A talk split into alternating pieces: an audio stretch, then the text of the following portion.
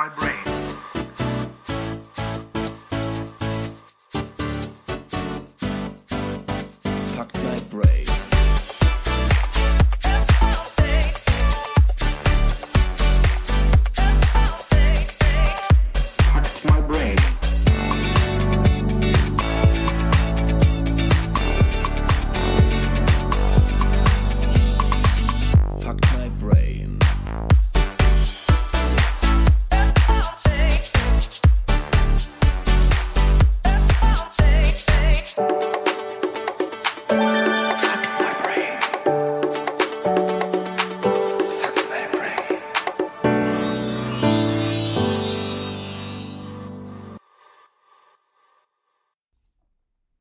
Hallo Menschen und herzlich willkommen zur neuen Folge Fucked My Brain und hallo Noah. Hallo Tobias.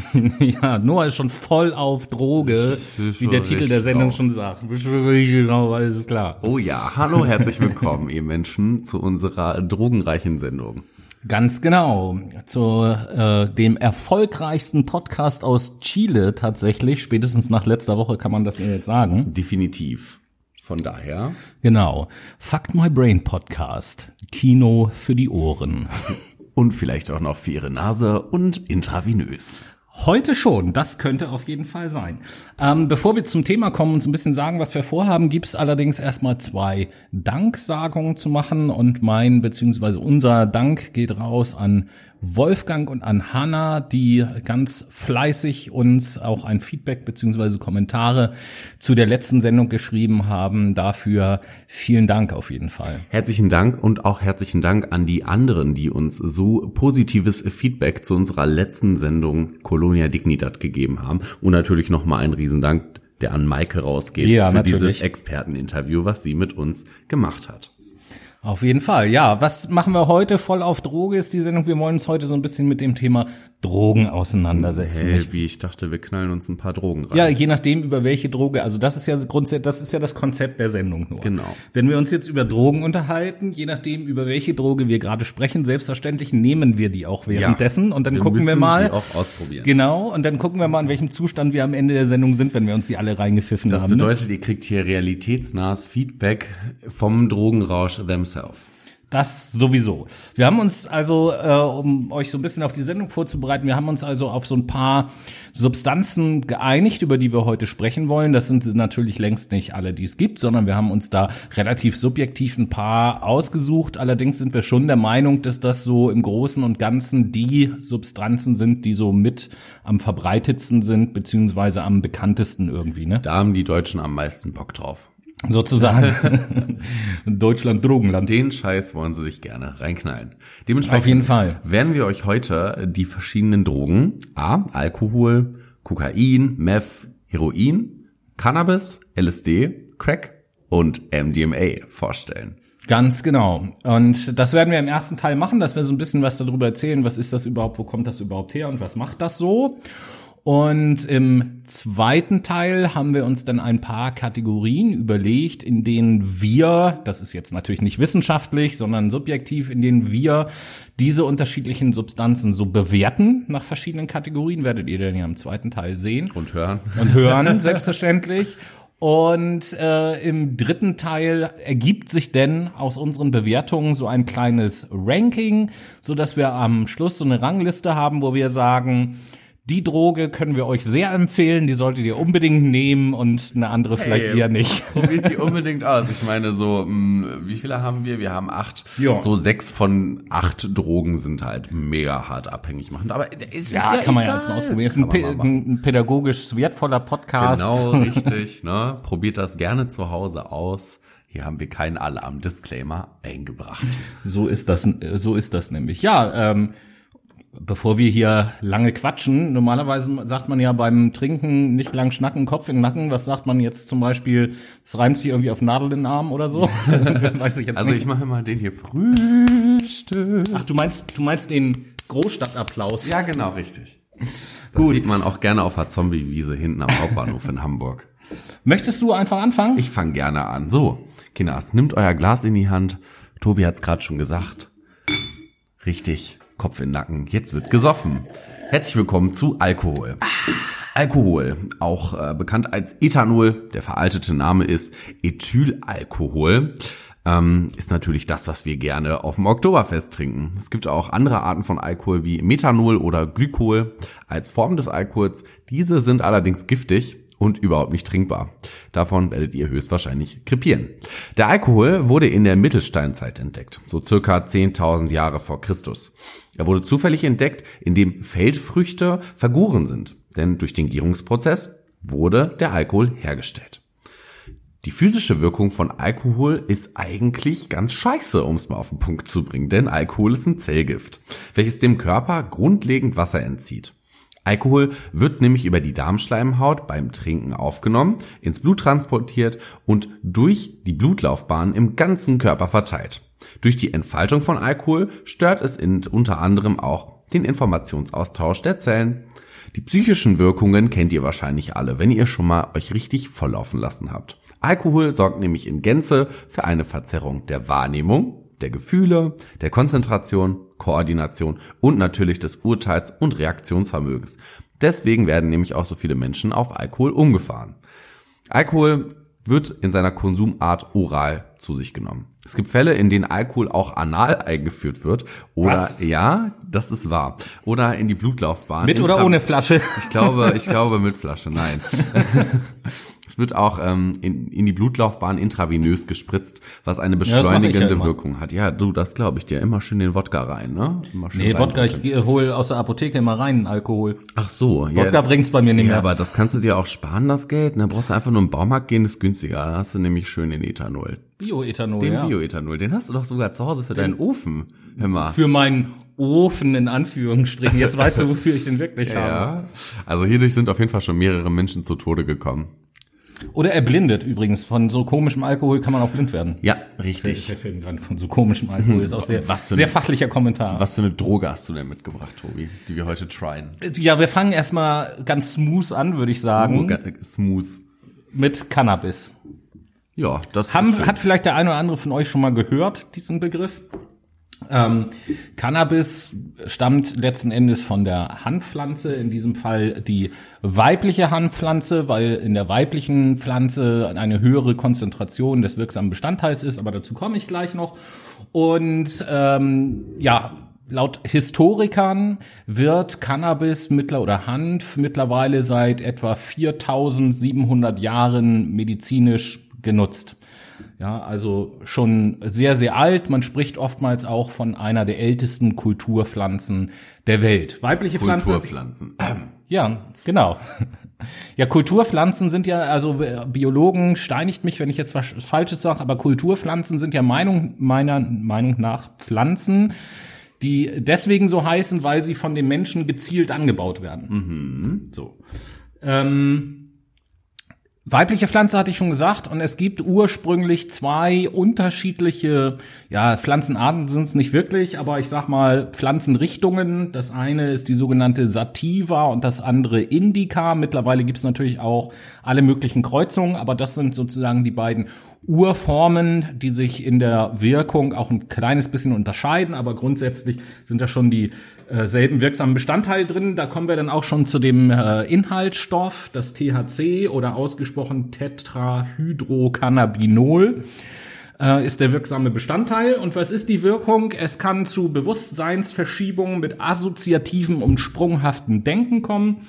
Ähm, es kann zu einer Beeinträchtigung des Kurzzeitgedächtnisses kommen. Jeder, der das schon mal getan hat, Was weiß schon mal. gesagt? Ja, genau so. Ja, was? Äh, äh, äh, wie war die Frage nochmal? Kannst du das nochmal wiederholen? Dann äh, kann es zu einer, wie heißt es so schön, Intensivierung des Gefühlslebens kommen, sowohl in positiver als auch in negativer äh, Richtung. Das kommt also auch immer so ein bisschen darauf an, in welcher Stimmung man ist, wenn man in den, ich nenne es jetzt mal so, in den Rausch hineingeht. Ähm, weitere körperliche Merkmale können sein gerötete Augen, Mundtrockenheit, gesteigertes Hungergefühl, Erhöhung des Pulses, Senkung des Blutdrucks, Müdigkeit und Antriebslosigkeit. Und äh, Deswegen kommt Kiffer auch nicht so schnell aus dem Bett. so. Und das Ganze wird entweder geraucht oder kann auch in verschiedenen Formen oral zu sich genommen werden und äh, ja, läuft unter, ich glaube, fast unendlich vielen verschiedenen Bezeichnungen, ob man jetzt Gras oder Weed dazu sagt. In manchen Formen kann man auch Ott. Bobel, Ott, äh, was weiß ich was. Also da gibt's ganz viele Szeneworte oder Oh yeah. Szenebezeichnungen dafür. Nicknames. Ja. Ui. So viel dazu. Ja, So viel zu Cannabis. So viel zu Cannabis. Ich habe dann was Das für pfeifst die, du dir als nächstes ja? Ich habe was für die kleinen Techno-Vikings unter uns mitgebracht. Yay, genau. Wenn ihr nämlich gerne mal im Bunker feiern geht, dann könnt ihr euch mal eine Runde Kokain reinballern. In Kokain ist der grundlegende chemische Stoff Alkaloid enthalten. Dies ist eine stickstoffhaltige organische Verbindung, welche durch die Extrahierung aus den Coca-Blättern der Coca-Pflanze gewonnen wird. Die Herkunft von Kokain ist relativ einfach. Kokain wurde erstmals 1859 von einem deutschen Chemiker wohlgemerkt, nämlich Albert Niemann, entdeckt und isoliert. Die Quelle davon ist natürlich die Coca-Pflanze, die in Kolumbien, Bolivien und Peru in ungefähr 600 bis 1000 Metern Höhe angebaut wird. Die physische Wirkung von Kokain ist relativ stark. Kokain ist nämlich ein starkes Stimulanz. Es durchdringt leicht die Blut-Hirn-Schranke, wirkt auf das zentrale und das vegetative Nervensystem und löst so vielfältige Effekte bei den verschiedenen Organen aus, etwa dem Herzen. Außerdem verengt es die Gefäße. Die psychische Wirkung ist relativ geil, denn Kokain steigert das Selbstwertgefühl und die Selbstsicherheit, intensiviert Empfindungen und vermindert Angst, senkt den Appetit und macht wach. Das heißt, wenn ihr mal wirklich den ganzen Tag richtig, ja. Huh. So, ja, jetzt kann ich auch weitermachen. Jetzt bin ich nicht mehr so müde. Viele Konsumenten werden auch sexuell erregt. In höheren Dosen kann es motorische Stereotypen wie Kauen oder Zuckungen auslösen und Aggressivität verstärken. In noch höheren Dosen erzeugen bisweilen wahnhafte Ideen und Muskelkrämpfe und mit nachlassender Wirkung setzen Angstgefühle ein. Bisweilen kommt es zu Isol äh, Is äh, Isolation, genau, moin, Illusionen und Halluzinationen und zu paranoiden Wahnvorstellungen. Zum Ausklang des Rausches fühlt man sich niedergeschlagen, antriebslos und erschöpft und es kann zu depressiven Verstimmungen und sogar zu suizidalen Gedanken kommen. Danke, danke. Jetzt bin ich äh, gespannt, wo ich weitermachen soll. Soll ich beim Techno bleiben oder beim Kokain? Ah, nee, der, ah, äh, ah, beim Techno. Beim Techno. Dann mache ich nämlich weiter mit MDMA. Ja, sehr gut. Ähm, MDMA, das muss man mal voraussagen, hat jetzt nicht so eine ganz lange Geschichte wie die Substanzen, die wir bisher hatten, weil das äh, ja etwas ist, was ähm, vorwiegend oder eigentlich ausschließlich synthetisch hergestellt wird. Ähm, die Firma Merck, die es ja heute auch noch gibt als äh, Pharmaunternehmen, hat Anfang des 20. Jahrhunderts, 1912, ein Patent beantragt, was dann auch 1914 erteilt wurde für MDMA und das wurde dann in den nachfolgenden Jahren beziehungsweise Jahrzehnten von einigen Psychotherapeuten als therapieunterstützendes Medikament äh, eingesetzt. MDMA wurde nämlich auch mal das Fenster zur Psyche genannt. Ah. Ähm, das Ganze sogar bis 1985. 1985 wurde das dann verboten. Ähm, seit 2001 ist es aber teilweise wieder erlaubt in der Therapie, nämlich äh, bei der Therapie von posttraumatischen Belastungsstörungen. Aha. Darf, also zumindest in den USA ist es so, darf da MDMA eingesetzt werden. Und eine kleine Zahl amerikanischen Psychotherapeuten macht das mittlerweile auch während der Therapie, allerdings immer nur in der Anfangsphase der Therapie, wo es um die Exploration geht. Da wird MDMA so ein bisschen eingesetzt, da greife ich mal der Wirkung voraus, hat natürlich auch so ein bisschen was damit zu tun, dass ähm, im Regelfall MDMA, wie drücke ich das jetzt am vorsichtigsten aus, einen leicht öffnenden Charakter hat und man dann leichter äh, und, und lieber persönliche Dinge eben halt auch erzählt. Inhaltsstoffe, jetzt wird's eine Herausforderung für mich, das ist das sogenannte 3,4-Methylen-Methylamphetamin. Habe ich ja einigermaßen hinbekommen. Sehr gut. Und äh, ja, was ist die Wirkung? Der Konsum von MDMA hebt die Stimmung, nennt man auch Euphorie, und soll die Neigung zu sozialem Umgang, das ist die sogenannte empathogene Wirkung, sowie die Wahrnehmung der eigenen Fühl Gefühle, das ist die sogenannte entaktogene Wirkung steigern. Ähm, die am häufigsten berichteten Komplikationen, also negativen Auswirkungen, sind Panikattacken, vor allen Dingen zu Beginn der Wirkung. Es gibt in Einzelfällen kann es auch zu Halluzinationen kommen. Ansonsten wird der Puls erhöht und der Blutdruck und es führt zu, zu Hyperthermie. Da steigt die Körpertemperatur, kann sogar bis 42 Grad steigen. Äh, von dem her ist es extremst wichtig, wenn man MDMA nimmt, ähm, sehr, sehr darauf zu achten, viel zu trinken, damit man eben halt nicht dehydriert. Die Atemfrequenz wird gesteigert, die äh, Pupillen sind geweitet und es kann zu Mundtrockenheit führen. Wie wird das Ganze zu sich genommen? Eigentlich fast ausschließlich oral. Allerdings kann das in verschiedenen Formen geschehen. Ähm, fest als Tablette oder tablettenartig sozusagen. Das kann auch in Pulverform vorkommen. Da wird das gerne in Getränken gelöst. Genauso wie in Kristallform. Da wird es auch gerne in Getränken gelöst. ja. Okay, geil. Ja, ich äh, pack noch mal eine Schippe drauf. Wir gehen zu Hero. Heroin ist ein Pulver, das durch chemische Prozesse aus dem Ropium des Schlafmonds gewonnen wird. Es hat Rohopium, oder? Rohopium. Nicht oh ja, Ro- Ropium. Ro Ropium. Äh, ja, okay. Ähm, Aber Noah, kannst du mir gerade mal den Löffel rübergeben, dass ich schon mal eine Spritze fertig machen kann? ja, warte, kein Problem. Dankeschön. Sehr gerne. Ähm, es hat eine betäubende und zugleich euphorisierende Wirkung. Schlafmond soll damals im Jahre 4000 vor Christi schon von den Sumerern und Ägyptern genutzt worden sein, aufgrund der heilsamen und berauschenden Wirkung.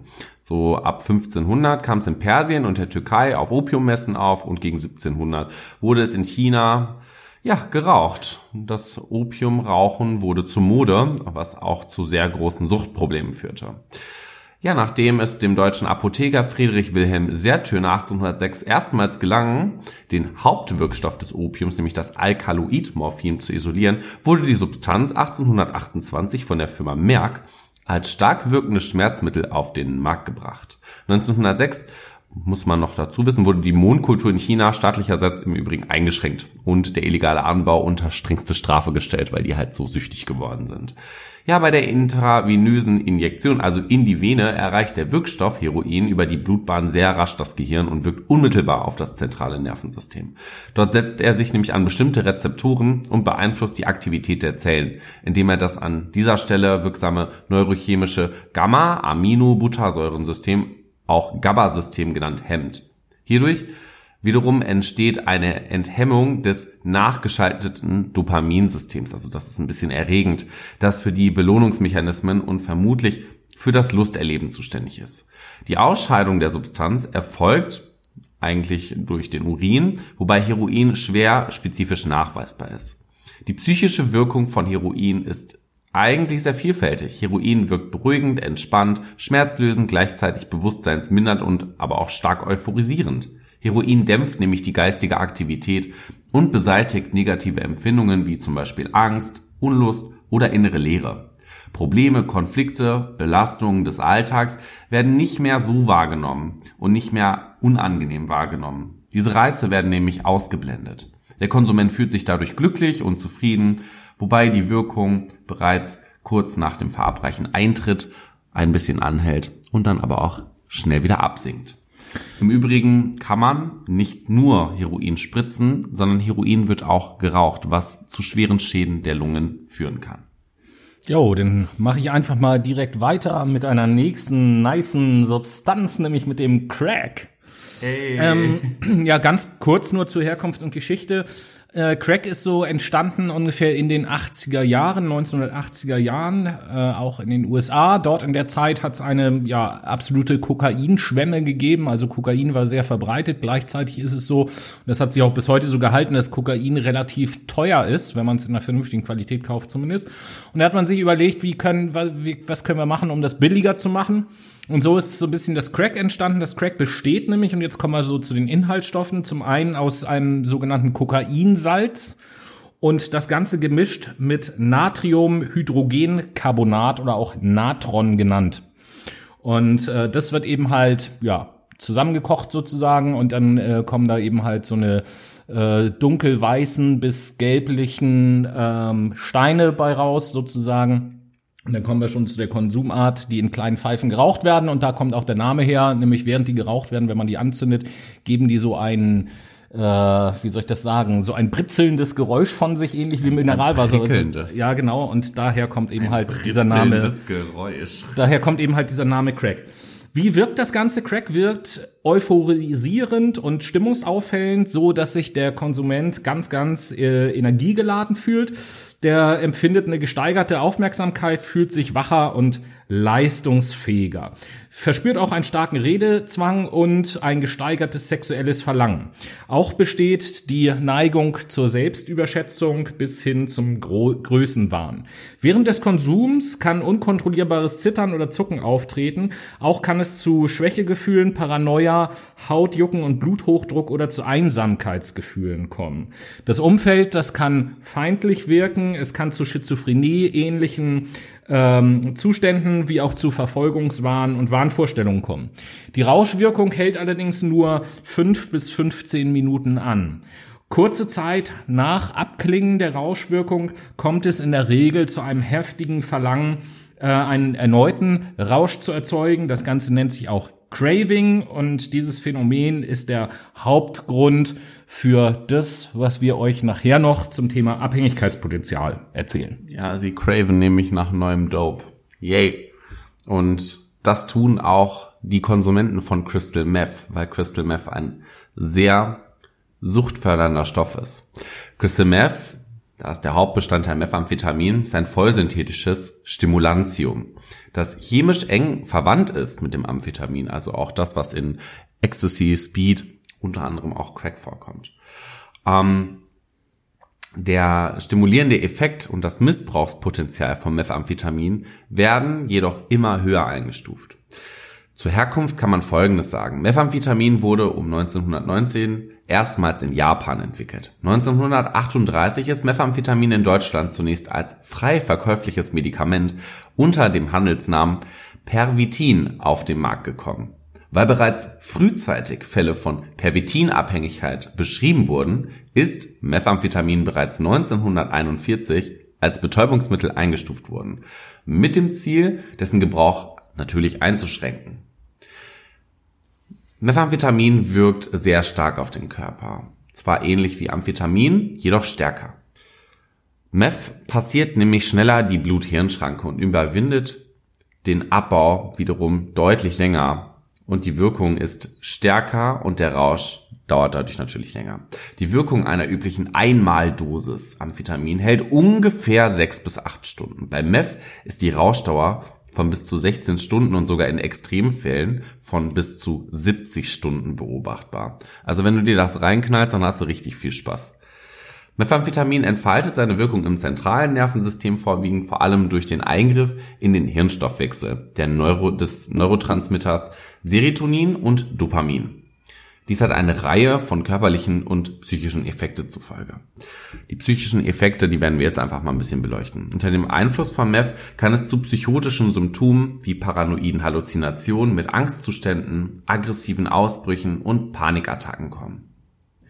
Auch nach dem Abklingen der akuten Wirkung von Meth kann es zu starken Nachwirkungen kommen, wie einer mehrtägigen depressiven Verstimmung, Ängstlichkeit, Konzentrationsstörungen oder Wahnvorstellungen und natürlich den paranoiden Halluzinationen. Konsumierende benutzen dann auch andere beruhigende Substanzen als Downer, um die unerwünschten Nachwirkungen natürlich lindern zu können. Meth wird vorzugsweise gespritzt, kann aber auch geraucht werden und genauso im Fall wie beim Heroin zu schweren Schäden der Lunge und anderer Organe führen. Jo, dann mache ich mal weiter mit der letzten lustigen Substanz, äh, nämlich mit dem LSD. Hier auch so ein bisschen ähm, zu der Geschichte, aber nur so ein paar kleine Facts. Ähm, LSD gibt es ungefähr seit den 40er Jahren und äh, wurde damals in Medizin, aber auch Psychologie und Psychiatrie eingesetzt. Wer mal was Interessantes lesen will, sollte mal im Internet googeln nach dem Begriff MK Ultra. Ähm, MK Ultra war beim US-Militär angeblich, muss man sagen, zumindest ein, ein Programm, wo einerseits LSD eingesetzt wurde zur Folter beziehungsweise bei Verhören und andererseits über Jahre auch bei eigenen Soldaten, denen wurde LSD verabreicht, ohne dass die davon wussten, um eben halt zu gucken, was dann so passiert. Ja, Leute, gucken wir mal, was heute passiert. Wir geben euch mal ein bisschen Druggies. Genau. Aktuell ist es so, dass LSD oder dass es Forschung gibt, ähm, LSD einzusetzen, äh, begleitend zur Psychotherapie bei Krebspatienten im Endstadium. Und äh, die Ergebnisse, die diese Studien bisher gebracht haben, sind da sehr vielversprechend, dass das äh, ja die, ich will nicht sagen die Schmerzen lindert, aber die die seelischen Schmerzen lindert, sagen wir mal so. Ähm, der Wirkstoff, der heißt Lysergsäure-Diethylamid. Der da drin ist daher das LSD. Und wie wirkt das Ganze? Also erstmal ist äh, LSD eins der stärksten bekannten Halluz Halluzinogene, ähm, was schon in sehr geringen Dosen lang andauernde psychohalluzinogene Wirkung haben kann.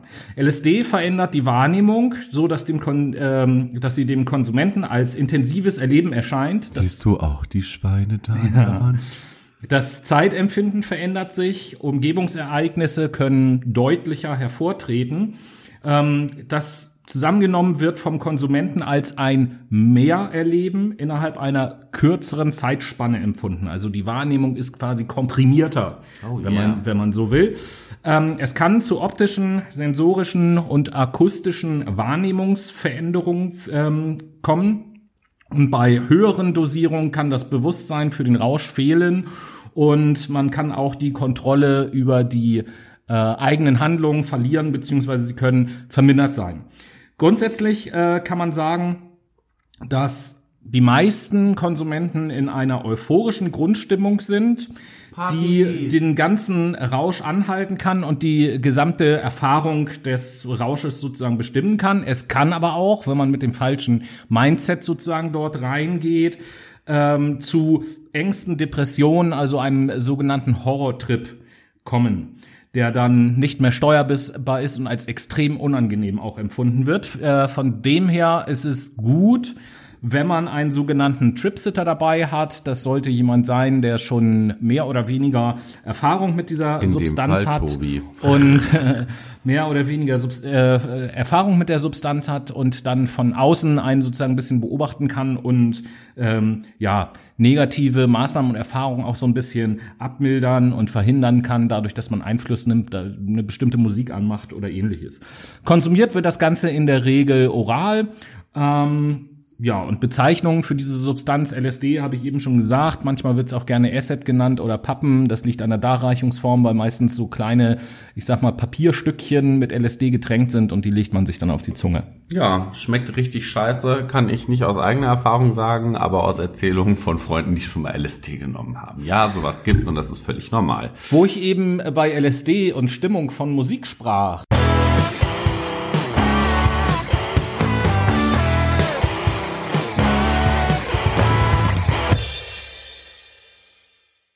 Damit ihr nämlich ordentlich druffen könnt, haben wir euch nämlich eine schöne Playlist zusammengestellt, die Late Machado Playlist. Die findet ihr verlinkt auf unserem Instagram und Twitter Profil. Da könnt ihr uns gerne folgen unter dem Username FuckMyBrain. Apropos, wenn ihr mal einen Themenvorschlag habt oder uns Feedback geben möchtet zu unseren Sendungen, schreibt uns doch gerne eine E-Mail. Wir antworten euch gerne. Die E-Mail-Adresse lautet fuckthebrain at gmail.com. Und somit kommen wir auch schon zum ersten Song von Tobias. Jo, ähm, wie das bei mir fast so üblich ist, haben natürlich auch diese Lieder äh, entweder textlich oder von der Art der Musik her so ein bisschen Bezug zum Thema der Sendung heute. Und als erstes möchte ich auf die Playlist sitzen von äh, interessanterweise von der Band The Band das Lied The Wait. Ja, nice. Ich setze von Bibi Rexa das Lied I'm a Mess auf die Playlist. Weil man natürlich ein bisschen messy ist, wenn man sich ein paar Drogen reingeknallt hat. Ne? Könnte, könnte eventuell sein, ne? Und somit kommen wir auch schon zu unserem wundervollen Ranking der Drogen. Genau, hier einfach mal so ein bisschen, ja, ich sag mal die Spielregeln. Wir haben uns jetzt vier Kategorien ausgesucht, in denen wir beide jede einzelne Substanz bewerten werden von einer Skala von eins bis zehn. Ähm, ist natürlich jetzt erstmal irgendwie so eine subjektive Bewertung. Wir haben uns da selber überlegt einfach, wie wir das bewerten wollen und ähm, werden das halt tun in jeder Kategorie für jede Substanz. Zehn bedeutet immer eine gute Ausprägung sozusagen und eins eine schlechte Ausprägung.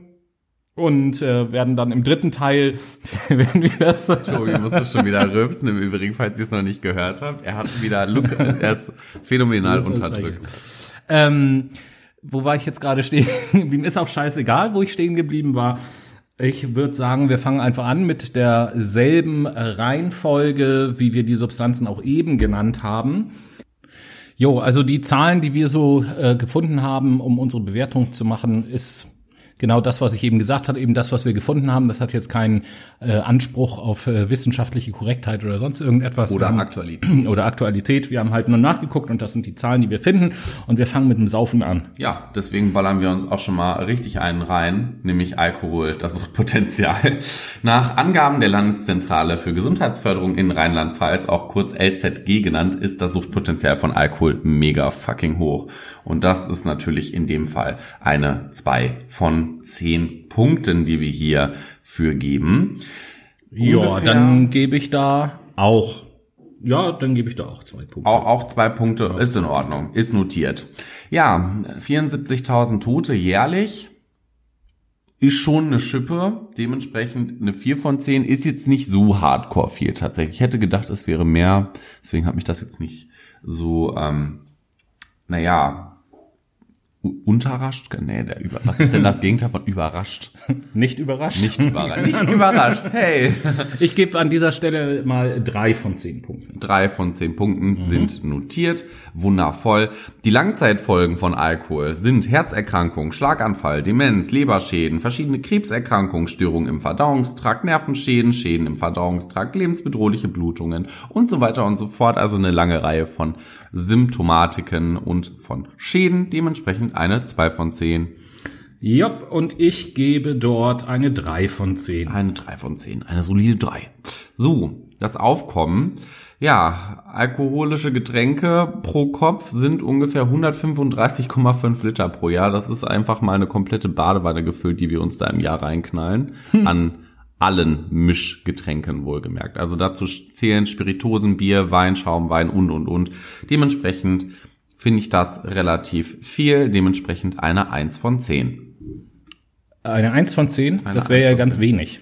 Ja, okay, dann sagen wir eine 10 von 10. Ja, eine zehn von zehn gebe ich auch. Okay, wundervoll. Okay, dann sind wir mit dem Alkohol durch und machen weiter mit Cannabis. Ich fange hier mal mit der Verbreitung von Cannabis an und habe da eine äh, Zahl gefunden, die bezieht sich auf die EU und auf äh, Menschen im Alter zwischen 15 und 64 Jahren. Und da ist es so, dass äh, 27,4 Prozent aller Menschen in diesem Alter irgendwann im Laufe ihres Lebens mal Cannabis zu sich nehmen. Also auch sehr verbreitet. Von dem her an dieser Stelle von mir 10 von 10 Punkten. Oh, wow, okay. Ich würde tatsächlich sagen, da machen wir mal eine 8 von 10. Ist notiert, ist notiert. Ist notiert. Dann geht es bei mir weiter mit der Letali oder Mortalität vielmehr, mit der Mortalität. Da ist bei Cannabis nichts darüber bekannt, dass jemals jemand direkt an Cannabis gestorben wäre und Zehn deswegen Punkte. 10 von 10 Punkten. Das gebe ich auch. Das Suchtpotenzial. Es gibt bei Cannabis eine Toleranzentwicklung. Das bedeutet, dass man im Laufe der Zeit mehr, also eine höhere Dosis braucht, um dieselbe Wirkung zu erzeugen.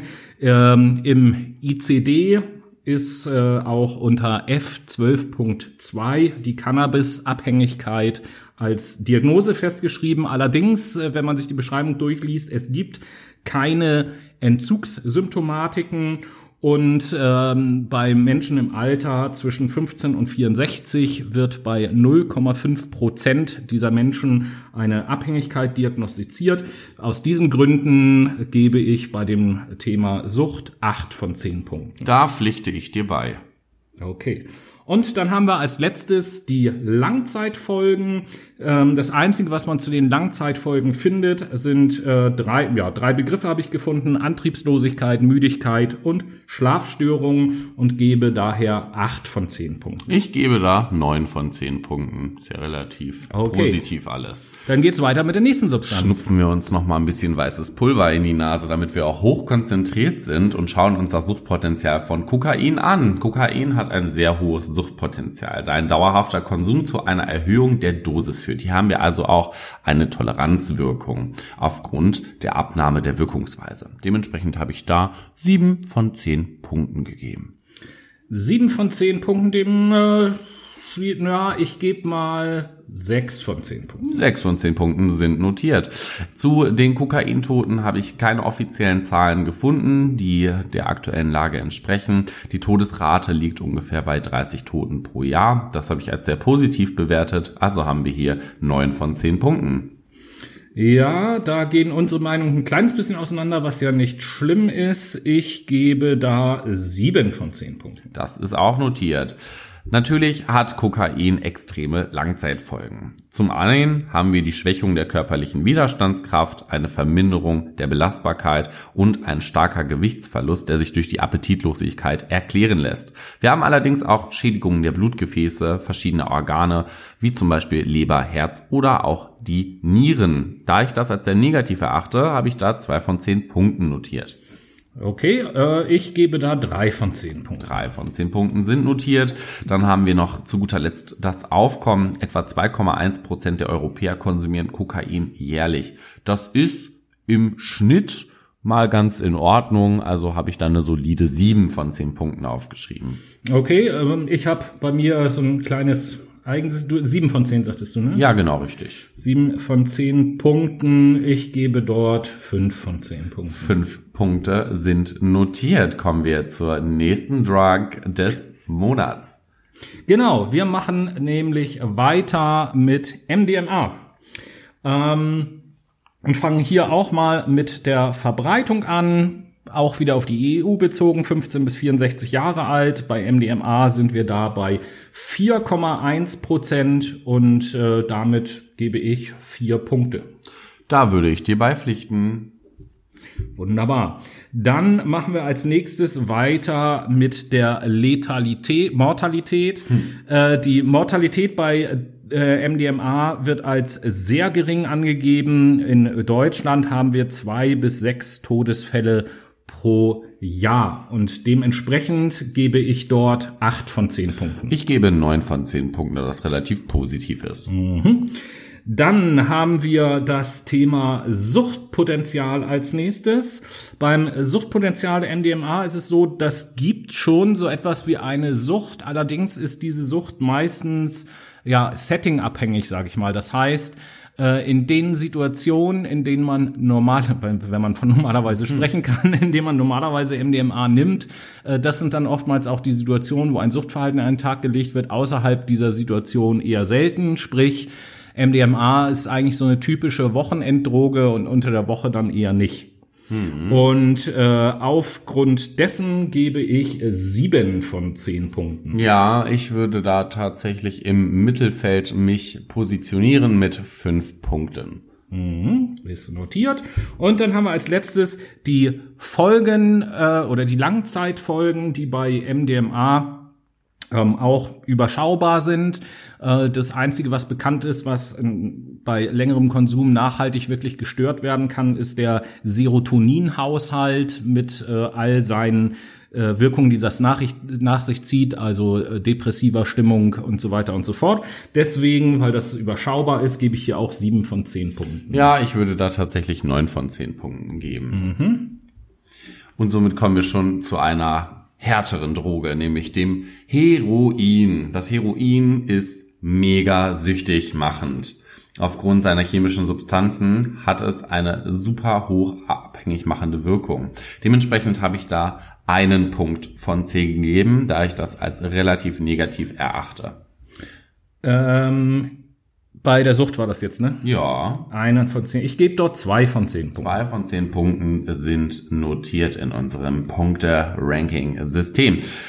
Die Mortalität spielt auch eine ganz große Rolle bei Heroin. 2013 wurden in Deutschland 194 Todesfälle im direkten Zusammenhang mit Heroin gezählt. Dementsprechend habe ich dort sieben von zehn Punkten gegeben, da das ja eigentlich relativ in Ordnung ist dafür, dass ich gedacht hätte, dass mehr Leute daran sterben.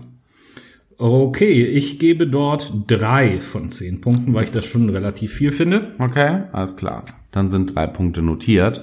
Zu den Langzeitfolgen kann man eine ganze Reihe aufzählen. Schwerste Organschäden, die nicht mehr ausheilen, große Probleme mit der Justiz, Abhängige benötigen täglich Heroin und oder andere Drogen und in der Konsequenz auch größere Mengen an Geld, die, die aus Diebstählen oder Prostitution beschaffen werden. Also wir haben hier eine ganz negative Entwicklung der Psychosozialität. Dementsprechend habe ich da eine 1 von 10 aufgeschrieben. Ich schreibe dort eine zwei von zehn auf. Zwei Punkte sind notiert.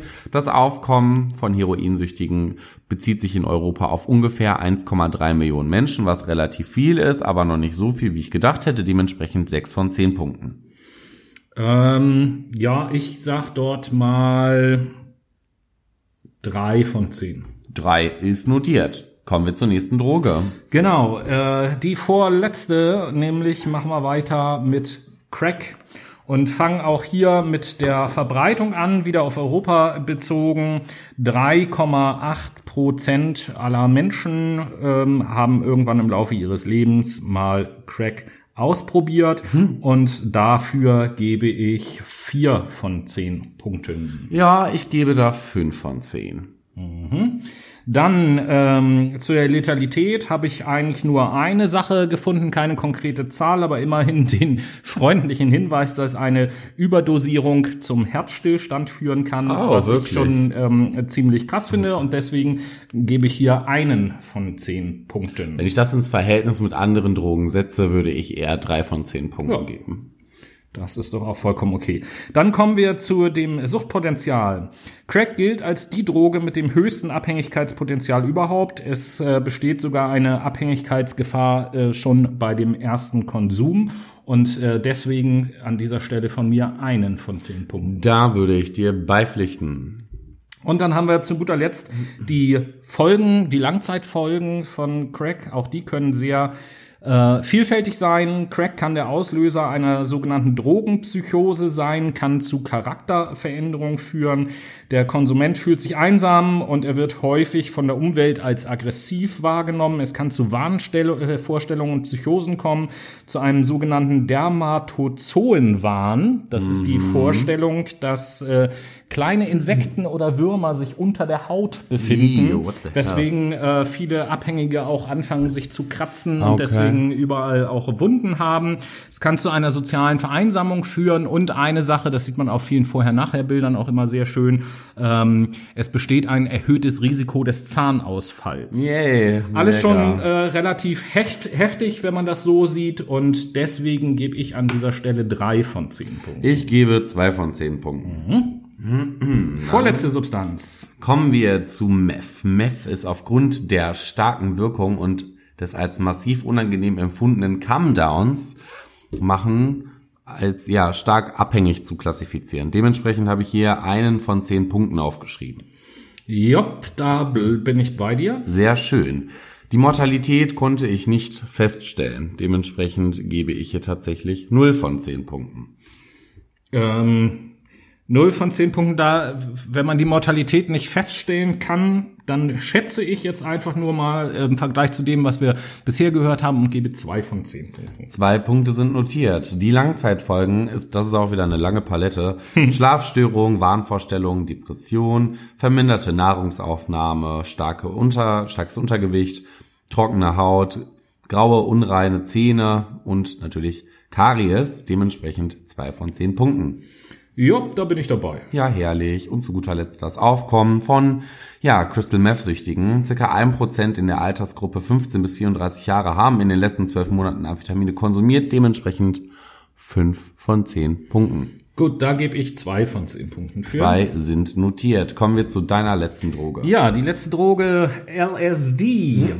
Fangen wir auch hier mit der Verbreitung an. 2,6 Prozent aller Leute in Europa haben im Laufe ihres Lebens schon mal LSD probiert. Und das, da das jetzt nicht so furchtbar viele sind, gebe ich da drei von zehn Punkten.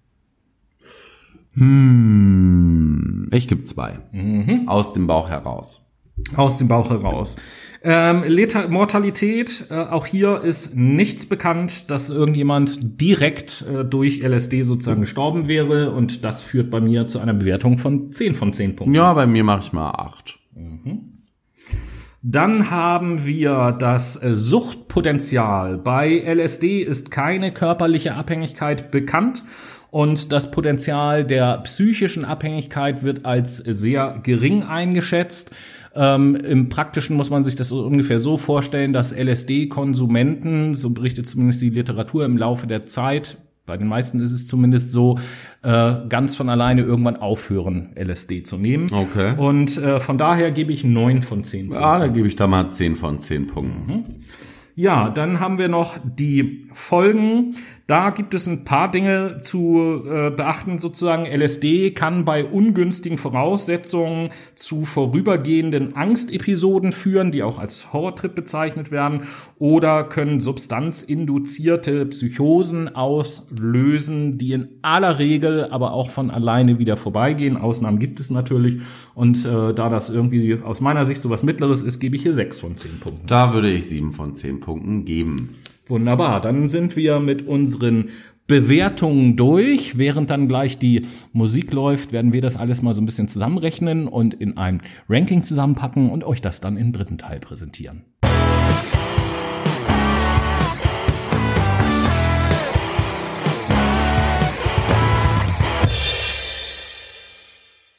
Die Ergebnisse stehen fest. Das Ranking steht auf Stelzen und wir kommen zur Late Machado Playlist. Ich sitze heute von dem Interpreten Love, den ich schon mal in der Late Machado Playlist äh, eingefügt habe, das Lied Drugs and the Internet auf die Late Machado Playlist. Was setzt Tobias drauf? Wir lassen uns überraschen. Ja, ich setze von der Band Alice in Chains das Lied Rooster auf die Playlist und so viel sei an dieser Stelle schon mal vorangekündigt. Ich werde im Laufe der Woche über Instagram mal äh, eine Frage zu diesem Lied raushauen, weil wir gesagt haben, dass die Musik so ein bisschen Bezug auch zu der Sendung hat und dann mal die Frage an alle unter euch, die sich mit Drogen auskennen, was der Begriff Rooster denn mit Drogen zu tun hat. Da könnt ihr euch ja mal Gedanken drüber machen. Vielleicht verrät das Lied auch einiges und im Laufe der Woche werde ich euch dann mal die Frage stellen. Mal sehen, ob ich Antworten bekomme. Und somit kommen wir natürlich jetzt zu unserem Drogen-Ranking. Genau, zu unserem großen Fuck My Brain Drogen-Ranking, die Ranking- und Empfehlungs, äh, der Ranking- und Empfehlungspodcast für den Konsum von Drogen, Yay. sozusagen. Nein, also wir haben äh, euch acht Substanzen vorgestellt und aufgrund der Bewertung, die wir ganz subjektiv gemacht haben, hat sich da jetzt ein Ranking ergeben. Wie ihr eben gehört habt, haben wir immer von einer Skala von eins bis zehn bewertet. Acht äh, Substanzen sind es. Jede Substanz konnte so maximal 80 Punkte erreichen. 80 äh, von 80 wäre jetzt also eine Substanz, wo man sagt, jo, geile Wirkung, super verbreitet, kein Suchtpotenzial, keine Langzeitfolgen. So Kann das, man was man sich vielleicht kann man machen. Von dem her äh, empfiehlt das, äh, versteht das äh, dieses Ranking bitte als ernst gemeinte Empfehlung, welche Natürlich. Drogen ihr konsumieren sollt und welche lieber nicht. Wir zeigen euch hier die Creme de la Creme der Drogen und diese So solltet ihr auch nämlich. nach diesem Schema durcharbeiten. Bitte, danke. Und wir fangen äh, an mit dem Platz 8, dem letzten Platz in unserem Ranking, also die Droge, von der wir am wenigsten halten und die wir euch nicht so empfehlen. Auf Platz 8 mit 15 von 80 Punkten ist gelandet. Crystal Met. Yes, das Met, äh, Crystal Met natürlich. Also, davon lieber die Finger lassen. Was haben wir auf, Platz, 7? sieben mit 20 von 80 Punkten in der Kategorie Beste Droge Deutschlands. Crack. Genau. Äh, dann machen wir direkt weiter mit dem Platz 6 mit 25 von 80 Punkten. Auf dem sechsten Platz Heroin. Auf dem fünften Platz, ganz dicht hinter Heroin mit 37 von 80 Punkten. Kokos, ein Kokain natürlich. Äh, nee. Nee? Was ist es? Alkohol? Al Alkohol. Ich Alkohol, kann deine Schrift nicht lesen. Alkohol 37 von, ja, das kommt, weil du schon zu viel Drogen genommen hast. Das ist wahr. Alkohol von äh, 37 von 80 Punkten. Das ist zum Beispiel so eine Sache, die ich äh, erstaunlich finde. Warum ich die erstaunlich finde, da kommen wir gleich nach dem Ranking noch zu. Ich mache weiter mit Platz 4 mit 46 von 80 Punkten. Da haben wir jetzt das Kokain. Und somit steigen wir an in die Top 3. Drei Drogen, das kann man glaube ich sagen, die aus unserer Sicht sehr empfehlenswert sind. Sehr Fangen wir verträglich. an mit Platz 3. Platz 3 mit 48 von 80 Punkten. Der Bestseller. MDMA. Yes. Sollte auf keiner Party fehlen. Und die Silbermedaille sozusagen, der zweite Sieger mit 55 von 80 Punkten, LSD. Und jetzt kommen wir zu unserem Platz 1. Es ist die Premium-Droge der Welt. Es ist das Bedürfnisgelüste Number One. Wir sprechen von Cannabis mit 71 von 80 Punkten. Und somit steht unser Gewinner fest in unserem Fuck My Brain Drogen Ranking. Es ist das gute Weed. Und ich denke, bei 71 von 80 Punkten, das ist eine hervorragende Bewertung, da kann man dem Weed auch mal kurz gratulieren. Applaus fürs Weed. Applaus, Applaus. Ja, warum machen wir das Ganze? Beziehungsweise warum habe ich eben gesagt, da sage ich gleich nach dem Ranking noch was dazu. Ähm, diese Punktzahl, wenn man auch unsere Kategorien zusammennimmt, drückt ja so ein bisschen, wenn man das einfach ausdrücken will, die Gefährlichkeit dieser Droge aus, wenn man so will. Das ist ja das, was da unterm Strich steht. Und was ich erstaunlich finde, ist tatsächlich, dass wir bei ähm, acht Substanzen, die wir uns jetzt rausgesucht haben, auf Platz fünf Alkohol haben. Die einzige Substanz äh, in unserer Aufzählung, die äh, wirklich, wenn man sich an die Altersangaben hält, aber ansonsten komplett legal ist, komplett gesellschaftlich akzeptiert ist und ähm, auch ja wenig geächtet, sage ich mal, und trotzdem ja eine Droge, die ähm, was die Gefährlichkeit angeht, jetzt nicht weit entfernt ist, beispielsweise von Kokain Ganz genau. oder oder auch von von Heroin nicht so weit entfernt ist. Ähm, woran das immer liegt, dass es jetzt auch verfügbar ist und so, darüber kann man sich streiten. Worauf ich hinaus will, ist so dieses ganze Thema Drogenpolitik, um da einfach auch noch mal ein paar Worte zu verlieren. Ganz genau so sieht es aus. Und da gibt's ja auch schon seit Ewigkeiten immer wieder Diskussionen drüber, äh, sollte dies oder das legalisiert werden oder verboten werden? Wie sieht der medizinische Einsatz von manchen Sachen auch aus? Und ähm, da finde ich es dann immer erstaunlich, dass, äh, wenn man das mal so betrachtet, dass Alkohol legal ist und andere Substanzen, ich will jetzt nicht immer aufs Cannabis hinaus, aber nehmen wir beispielsweise mal das LSD, was medizinisch gesehen weniger schädlich ist als Alkohol, dass das eben trotzdem so stark verboten ist. Da ist aus meiner Sicht gibt es da also ein, ein ich nenne es mal ein Ungleichgewicht in der Drogenpolitik, so möchte ich das mal nennen, ähm, was überdenkenswert erscheint. Zumal, wenn man weiß, ähm, jetzt gehe ich mal rüber zu Cannabis, weil da über die Legalisierung ja schon seit Jahren diskutiert wird und es auch viele Parteien ja gibt, die das in ihrem Parteiprogramm haben. Äh, da weiß man, auf Deutschland bezogen beispielsweise, wäre Cannabis legal, würden das für den deutschen Staat Steuermehreinnahmen in der Höhe zwischen 1 und 2 Milliarden Euro pro Jahr bedeuten, weil der Konsum auch eben so verbreitet ist. Mal ganz abgesehen davon, dass ja in fast allen Bundesländern, wenn man mit Cannabis erwischt wird, es zwar eine Anzeige gibt, diese Anzeige dann aber auf jeden oder das Verfahren auf jeden Fall wieder eingestellt wird. Und da stelle ich mir schon seit längerem die Frage, warum geben wir dann Geld aus? Warum ähm, wird die wertvolle Zeit der Polizei verschwendet, solchen Delikten nachzugehen, wenn die eh nicht geahndet werden? Nämlich auch der Bundesverband der ja, Kriminalisten in dem Fall, beziehungsweise war, das der, der Bundesverband der Kriminalisten? Ich glaube schon. Der hat sich sehr positiv für die Legalisierung von Cannabis ausgesprochen.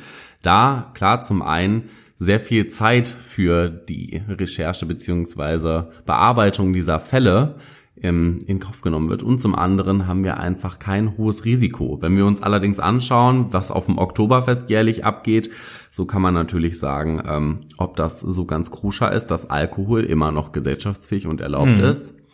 You don't know. Ja, also das weiß man in der Tat nicht, überhaupt gar keine Frage. Und äh, versteht uns da nicht falsch, das soll jetzt alles überhaupt gar keine Aufforderung zum Drogennehmen sein oder so. Letzten Endes muss ja ohnehin jeder entscheiden, äh, was er tut und was er seinem Körper antut. Und natürlich sind, ist jede Droge schädlicher als keine Droge zu nehmen. Das ist auch vollkommen klar. Ähm, aber wie wir auch teilweise in dieser Sendung schon gehört haben, gibt es ja auch beispielsweise einige Drogen, die medizinisch positive Effekte haben. Und von äh, dem her bin ich durchaus auf dem Standpunkt, dass die Drogenpolitik in Deutschland generell mal, ich drücke mich mal vorsichtig aus, kritisch überdacht werden sollte, Überholt werden sollte. äh, überholt werden sollte, ganz genau. Und äh, ja, mehr Verantwortung eigentlich in den Konsumenten selber gelegt wird. Das äh, muss jeder irgendwie selber entscheiden. Was man da für Verfahren äh, einführen könnte, weiß ich jetzt nicht genau. Ein kleiner Fun-Fact noch zum Thema Cannabis. Äh, könnt ihr auch mal im Internet nachgucken. Es gibt wohl die ersten Verdachtsmomente oder die allerersten Untersuchungen, die jetzt noch nicht wissenschaftlich valide sind, sondern nur ein Verdacht nahelegen. Und dieser Verdacht lautet nämlich, dass äh, der Konsum von Cannabis ähm, angeblich schützen soll vor der Infektion mit Corona. Und ich habe mir schon überlegt, wenn das wissenschaftlich seriös bestätigt werden sollte im Laufe der nächsten Monate oder Dann muss irgendwie ja sowas. Ich wollte gerade sagen, was seit Jahren wird darüber diskutiert und Parteien schreiben sich das Parteiprogramm. Da würde würd, ich mal interessant finden, wie schnell es gehen würde, wenn sich das bewahrheitet, dass Cannabis auf einmal legalisiert wird in Genau der so jetzigen es Situation. Das, das wäre auf jeden Fall funny. Und in diesem Sinne kommen wir auch schon zum Ende unserer Sendung. Es hat uns natürlich wieder mega Spaß gemacht und so viele Drogen reinknallen zu können. Und deswegen kommt Tobias jetzt noch mit einem kleinen drogenreichen Zitat um die Ecke. Na, mit Drogen hat das erstmal wenig zu tun. Ganz äh, kurz nur, bevor ich dazu komme, sozusagen zu meinem Fazit. Auch mir hat's Spaß gebracht, diese Sendung. Und auch mir bringen diese ganzen Substanzen unheimlich viel Spaß, die ich mir täglich in rauen Mengen Yay. in Vorbereitung auf diese Sendung gegeben habe. Überhaupt gar keine Frage. Nein, ich möchte die Sendung so ein bisschen beschließen. Das werde ich auch in den nächsten Sendungen immer machen, mit einem kleinen Zitat oder Spruch. Äh, etwas, was die Gedanken anregen soll. Auf jeden Fall, was ich euch mit auf dem Weg durch die Woche geben möchte. Und heute ist es folgender Spruch, über den ihr gerne mal nachdenken könnt. Ein Pferd ohne Reiter ist immer noch ein Pferd. Ein Reiter ohne Pferd ist nur ein Mensch. Denkt da einfach mal drüber nach. Oh yeah. Und somit verabschiede ich mich von meiner Seite.